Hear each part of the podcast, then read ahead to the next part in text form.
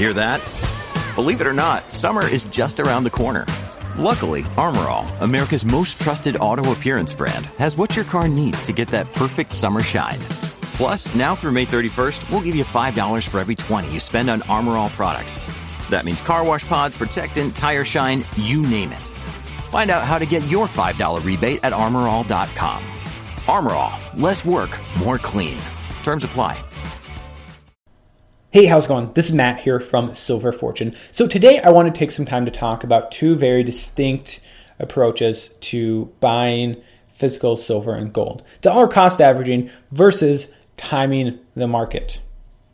Now, I'll say right off the bat that I think a, a, a majority of silver and gold stackers choose to dollar cost average. I choose to dollar cost average myself. What is dollar cost averaging? That's when you buy a set amount ounces or in fiat terms $100 $1000 etc over a given time period. Once a week once a pay period once a month etc regardless of price. Now you might buy more during some periods maybe a little bit less. Maybe a certain price point is too expensive so you're going to cut back how much you're buying or stop altogether. But for the most part this is going to be steady as she goes. Every month every week etc you're going to be adding to your stack dollar cost averaging and I think a lot of people choose that strategy. However, there are those that subscribe to a more of a what I'll call time in the market approach. I'm not talking about time in the market on a day-to-day, week-to-week basis, hoping for silver and gold to drop, you know, one or two percent from where they are. I'm talking about people that are looking long-term or saying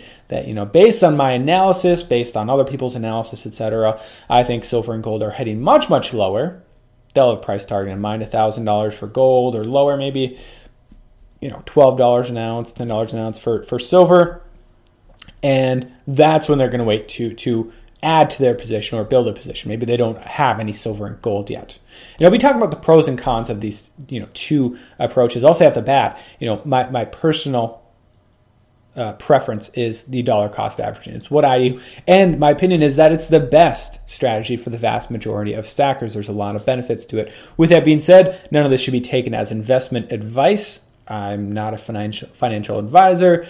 Eh, just take this as one man's opinion, food for thought, if you will. Another caveat is that there are people in which, for which, uh, uh, the time in the market strategy is better. If you're a trader on the market, that's probably more appropriate, right? People have have whether they're they're moving in on positions on a day to day, week to week, month to month, year to year basis. Then yeah, maybe time in the markets is, is better for them. Additionally, you know, I think for people that have a large amount already invested in silver and gold or some amount, and they have some extra uh, capital. Um, on the sidelines or not invested in silver and gold. It, it, doesn't have to necessarily be on the sidelines in the sense that cash would be. It can be in the stock market or something. But you, your your plan is sort of conditional that if it drops that level, then I'm kind of going all in. I'm going to try and double my position, or I'm going to buy a large amount if it hits this price target. If not, then so be it. Right? There's something to be said for that too. But again, I think dollar cost averaging is the best for the average person. I'll tell you why. So let's get into this pros and cons, and I want to start off with timing the market. What is what are the upsides to timing the market? Now, you know, the obvious one is you get a lower cost. Right? I mean, that's kind of obvious. Now, obviously, everybody would be doing that if it was a for sure thing. It's not. It's there's some risk inherent with that. What if it doesn't drop that far? What if you're unable to establish a position or add to your position at that price? But that's the obvious one. You get a lower price than the rest of us. The the second one that's a little bit less obvious is what what economists would call opportunity cost. So the idea behind this, in fact, if you go to Google and you just kind of search the, the definition of this, they'll say it is. Uh, let's see here. I have to Google it again actually because I opportunity cost is the loss of potential gain from other alternatives when one alternative is chosen. So what this means is if you bought silver or gold back in let's say 2014, hasn't been the best investment for you. It's moved up, it's moved down, but as a whole, it hasn't done a lot. And in that time, that money, capital, whatever you want to call it, that you've invested or you've put into silver and gold could have been spent elsewhere. Some other investment, such as the stock market, could be yielding uh, some sort of yield through various bonds or, or other uh, financial assets. You could be making money with that. In the meantime, silver and gold don't have a whole lot, if any, realized gains over that time period. And so That's opportunity cost. You've missed out on something because you've been in silver and gold during that time period. Is that a bad thing? Yes and no. I mean, I'll be getting to that here in a second. I think there's actually some pros to that, and I'll be talking about that when I go over the pros to dollar cost averaging. But, you know, in the meantime, if you do have a price target, you can have that money elsewhere while you're waiting for silver and gold to fall, whether that's the stock market, whether it's some other um, financial asset that you're using to, to build some sort of an income or you are expecting to appreciate in price. Opportunity cost. That's the other upside to timing the market. Now, there are some downsides, obviously. The obvious one is what if you what if it doesn't drop to that price? And you know, I think there are some people out there that are fans of silver and gold. They're on the fence. They see it as too expensive right now, and they may not have a position in silver and gold. They may find themselves without a position in silver and gold as they move up in, in some sort of a, a bull market. And if they want to establish one, well, guess what? They're going to be buying at a higher average per ounce than many of us are buying, you know, with, with silver in the $15, $14 range and, and gold, you know, hovering around uh, high 1200s, low 1300s, right? I mean, that's the, missing out. What if you miss out during that time period? That's kind of the big downside to, to timing the market. And, and that's why I'm not a fan of it because I don't want to miss out. Plus, there's some real upsides, I think, to dollar cost averaging that are a little bit less than obvious. So, dollar cost averaging, what are the pros to that?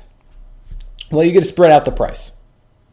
You get to spread out the price over a long time period. So, you know, maybe you started stacking when silver and gold, let's say silver was, you know, over $30 an ounce or gold was, you know, north of $1500 an ounce. Well, if you've been stacking that long of, of a time period, and you've been dollar cost averaging, then your dollar cost average maybe, you know, for silver might be below 20 bucks an ounce, right? Depending on how much you've accumulated over that time period. For gold, it could be below 1300, below 1400.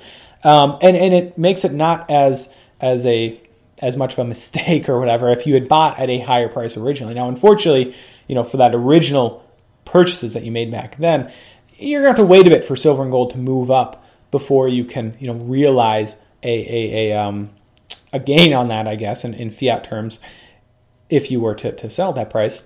Uh, but as a whole, your dollar cost averaging, your average price per ounce, can come down over a long time period. The other thing there is that you won't miss out if you are, uh, uh, you know, as opposed to if you're trying to time the market. You can start buying now rather than wait for it to hit a specific time, uh, sp- specific price.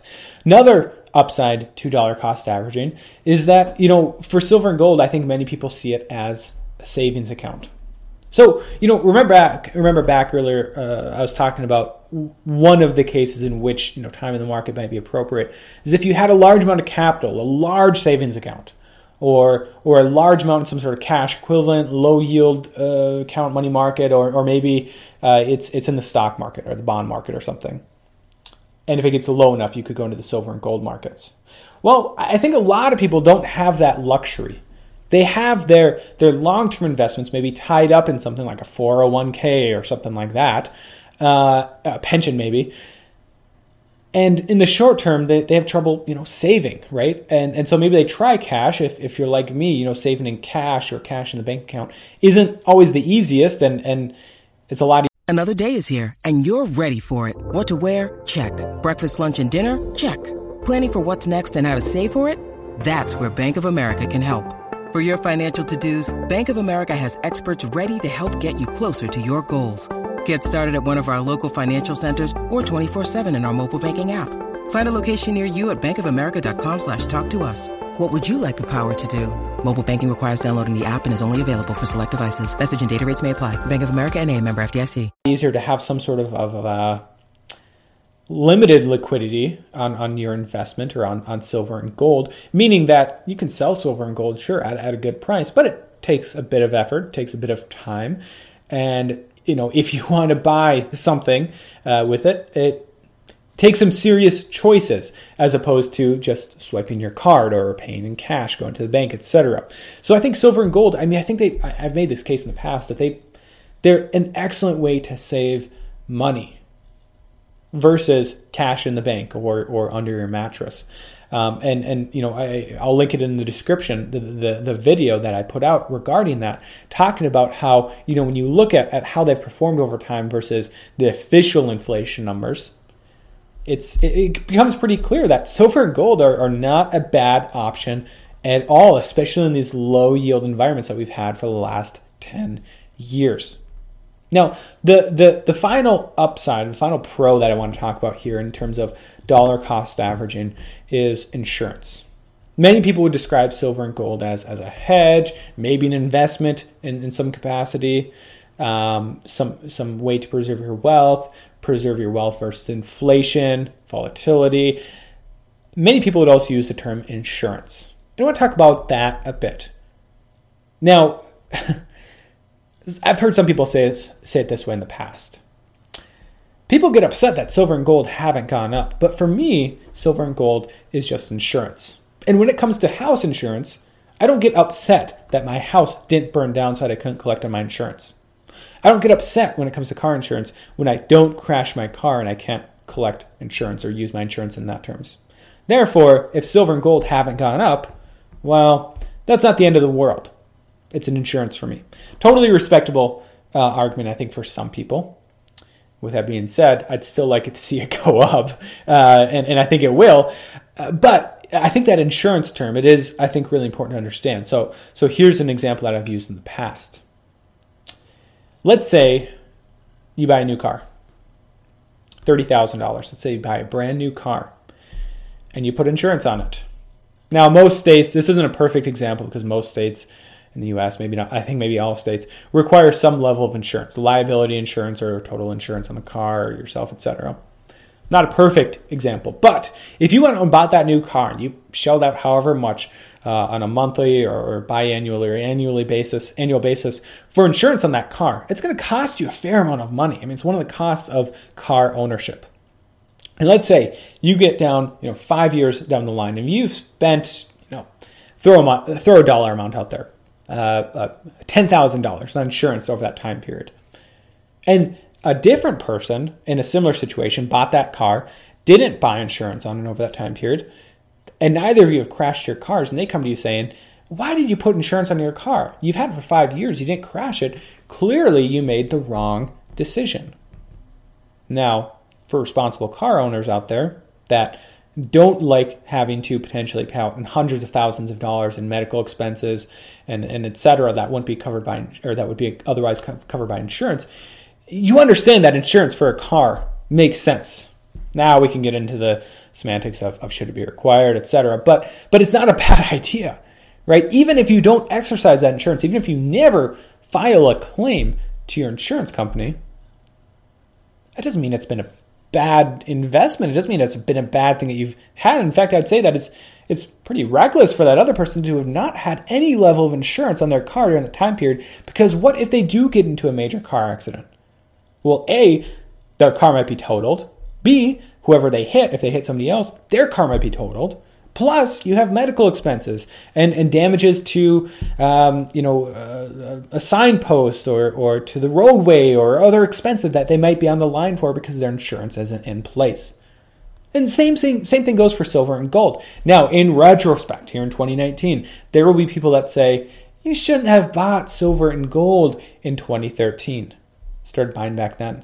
Look at what it's done since then, right? It's either gone down in price or stayed steady and and when it comes to to I mean, what why didn't you just wait until the end of 2018 when, when silver was 14 or below $14 an ounce and, and gold was, was under 1200 Clearly, you made the wrong decision. Not only could you have bought it at a lower price, but there's also the, the idea of opportunity cost that I explained earlier. But if we're treating it as an insurance idea, um, I don't think that's the worst thing in the world that they had that insurance plus all the other benefits that you're spreading out price, you're not missing out, um, and that you have some form of savings. There is no guarantee that the world wasn't going to fall apart in 2013, just like there's no guarantee today. Now, in retrospect, it hasn't yet, for the most part. Maybe it's a different story if you were, you know, living in Venezuela or something like that over that time period. But for the most part, it hasn't. Doesn't mean it's a bad decision. Now, the final thing, and this kind of relates, I said, I said insurance was the final one. I actually have one more. I, I talk about savings and how savings are a good idea. And, and I think silver and gold are a good way to save money. Again, don't take this as financial advice. But I think there's also a benefit to somebody that has been stacking for a long period of time, many years. I'm not talking decades necessarily. I know some people are out there that have stacked for decades. Let's say, again, since 2013. And they've been able to accumulate silver and gold over that time period. Had they not been buying silver and gold, what would they have bought instead? Now, some maybe would have invested that in something else stocks, real estate, bonds, some sort of yielding cash equivalent, and maybe they would have put in a savings. Um, you know, maybe they just would have spent it on a non investment type of thing. Maybe they would have consumed more over that time period, whether we're talking about food, electronics, travel, vacations, um, more expensive cars, etc. Consumed more with that money in the time in, in that time span. Now, in terms of silver and gold, that money's been tied up. They lose out in terms of opportunity cost. In terms of dollars, in terms of, of what the price is, well, we've dealt with five plus years inflation over that time period, and silver and gold have not done a whole lot. And so, in that sense, it's hard to defend that just from a pure crunch in the numbers perspective. But what about the more intangible idea that how large is their stack now? Like, serious question. If they've been stacking for five years, I mean, let's put it this way 10 ounces a month, 12 months in a year, that's 120 ounces a year. Uh, we're talking silver here. It could be gold too, but we'll start with silver. 120 ounces a year. We're talking five years here, six years, depending on when we're talking. We'll say six years. Let's say this started, you know, in the beginning of 2013 or whatever. Six years. What's six times 120? That's 720 ounces that they accumulated during that time span.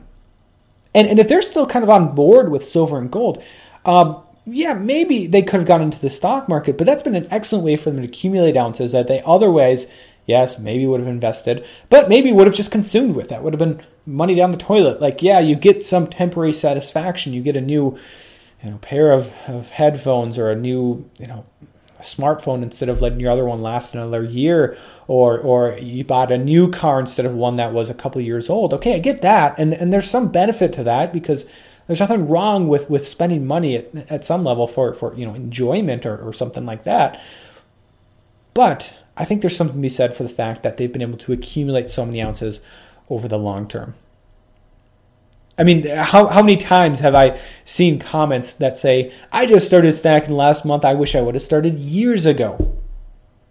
Maybe it's because they've been having trouble saving money. Maybe not. But either way, they wish they'd been accumulating ounces over a long period of time.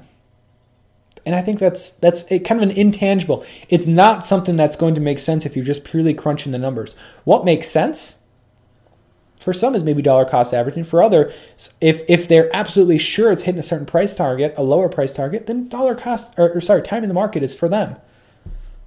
But you know, again, dollar cost averaging I think has a lot of benefits. I know this. Like, how can you talk, Matt? How can you talk? For 17 minutes plus about dollar cost averaging versus timing the market. But I see this a lot, right? I saw this in the second half of 2018 when silver and gold are really getting hammered.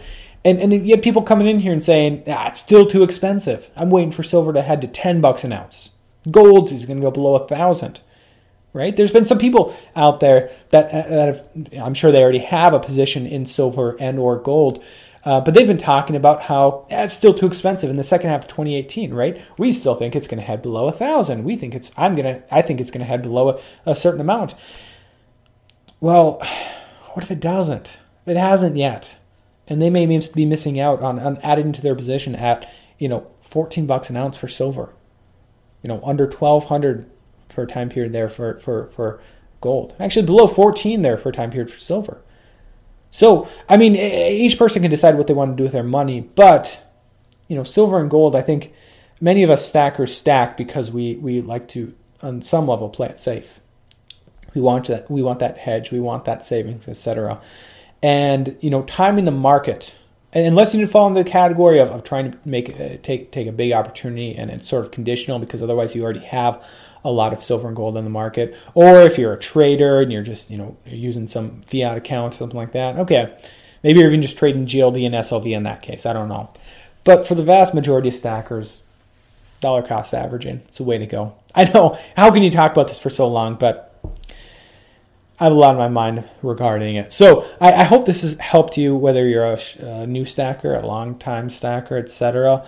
Um, as always, if you have new ideas for, for videos, podcasts, put them down below in the comment section. Shoot me an email at w23matt at gmail.com. I'd be more than happy to make a video on it if it's you know a decent idea. You know, um, if you if you email me asking to to to you know bring up uh, uh, I don't know aliens or or or some conspiracy theory that maybe I'm not necessarily on board with, or I just is not super pertinent to my channel. I'm sorry, I might have to pass on that. But you know, I've had quite a few people uh, say, "Hey, make a video on this," and I'll be like, "Yeah, that's a great idea. Why haven't I thought of that?" So, as always, I'd like to thank you guys from the bottom of my heart for watching this video or listening to this podcast, and God bless.